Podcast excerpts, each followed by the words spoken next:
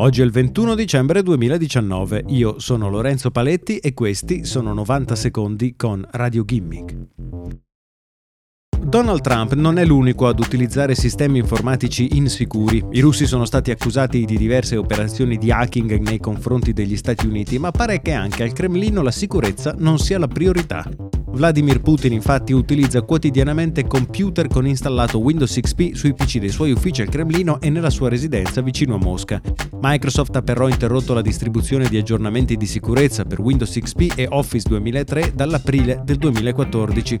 Questo significa che qualsiasi falla scoperta nel sistema operativo di Microsoft da quella data ad oggi può potenzialmente essere utilizzata per entrare nei sistemi usati ogni giorno dal presidente russo.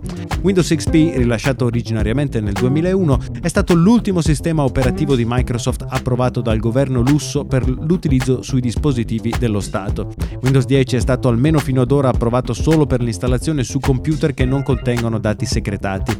Putin non avrebbe però intenzione di utilizzare del software sviluppato negli Stati Uniti per il suo computer. Il governo russo sta infatti cercando di terminare qualsiasi genere di dipendenza da Microsoft e Google per utilizzare Astra Linux, una distribuzione del sistema operativo open source creata proprio in Russia.